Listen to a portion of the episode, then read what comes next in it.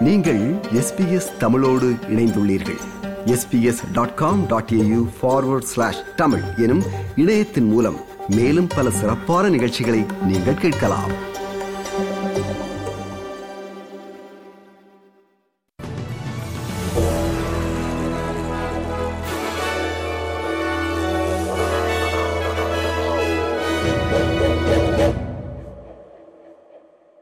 நேர்கள் அனைவருக்கும் வணக்கம். இன்று நவம்பர் மாதம் ஆறாம் தேதி திங்கட்கிழமை.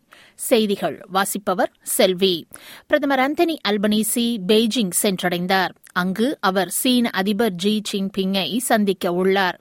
விமானத்திலிருந்து வெளியே வந்த பிரதமருக்கு பத்துக்கும் மேற்பட்ட சீன ராணுவ வீரர்கள் வரிசையாக அணிவகுத்திருக்க சிவப்பு கம்பள வரவேற்பு அளிக்கப்பட்டுள்ளது. திரு அல்பனீசி சீன அதிபருடன் பேச்சுவார்த்தைக்கு தயாராகி வரும் நிலையில் பசிபிக் பெருங்கடலுக்கு இடையேயான வர்த்தக முகாமில் சேர சீனாவின் முயற்சியை ஆஸ்திரேலியா ஆதரிக்கும் வாய்ப்பு குறித்து இன்னும் வெளிப்படையாக தனது நிலைப்பாட்டை கூறாமல் உள்ளார்.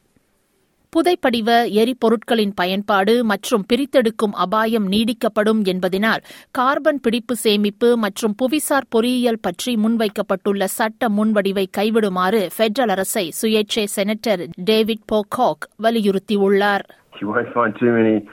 uh, experts saying that this is a, a good thing. This will enable the expansion of oil and gas projects that the IPCC and, and every credible expert says that we can't afford. பாதுகாப்பு அமைச்சர் Richard malls வழங்கிய இஸ்ரேலுக்கு Australia ஆயுதங்களை ஏற்றுமதி செய்ததற்கான பதிவுகளை கோரி பாலஸ்தீனிய மனித உரிமை குழுக்கள் சட்டம் நடவடிக்கைகளை தொடங்கியுள்ளன அல் ஹக் அல் முசான் மனித உரிமைகள் மையம் மற்றும் பாலஸ்தீனிய மனித உரிமைகள் மையம் ஆகியவற்றிலிருந்து சட்டப்பூர்வ விண்ணப்பங்கள் சமர்ப்பிக்கப்பட்டுள்ளதாக கூறப்படுகிறது.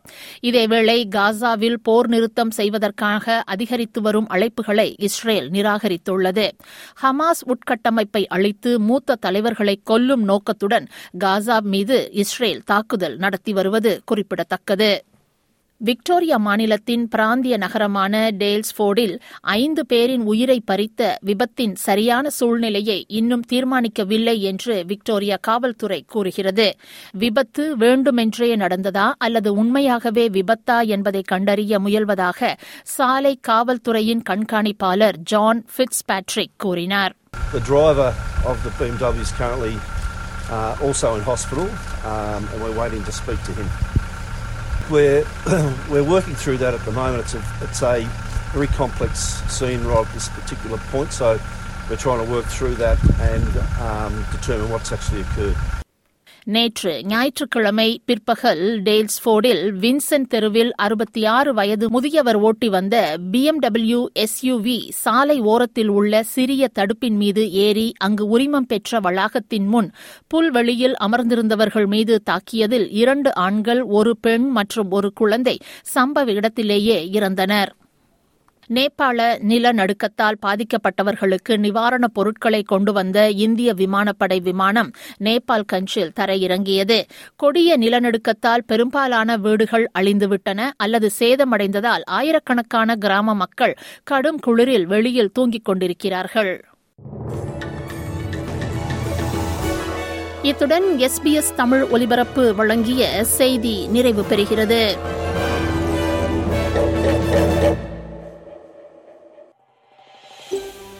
இது போன்ற மேலும் பல நிகழ்ச்சிகளை கேட்க வேண்டுமா? Apple podcast Google podcast Spotify என்று பாட்காஸ்ட் கிடைக்கும் பல வழிகளில் நீங்கள் நிகழ்ச்சிகளை கேட்கலாம்.